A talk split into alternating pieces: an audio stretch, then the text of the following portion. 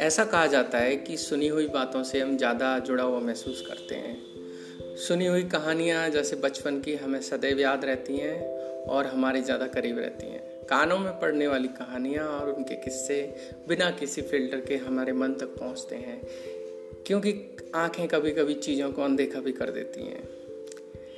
मैं योगेश, आपके लिए अपनी स्वयं की छोटी बड़ी हिंदी की कहानियाँ लेकर आऊँगा, कुछ फिक्शन कुछ नॉन फिक्शन आँखें बंद करके आप मेरी कहानियों को देख भी सकते हैं, महसूस कर सकते हैं। मुझसे जुड़ने के लिए आप अपना संदेश मुझ तक पहुँचा सकते हैं। मैं आपकी संदेश अपनी कहानियों में सम्मिलित भी करूँगा।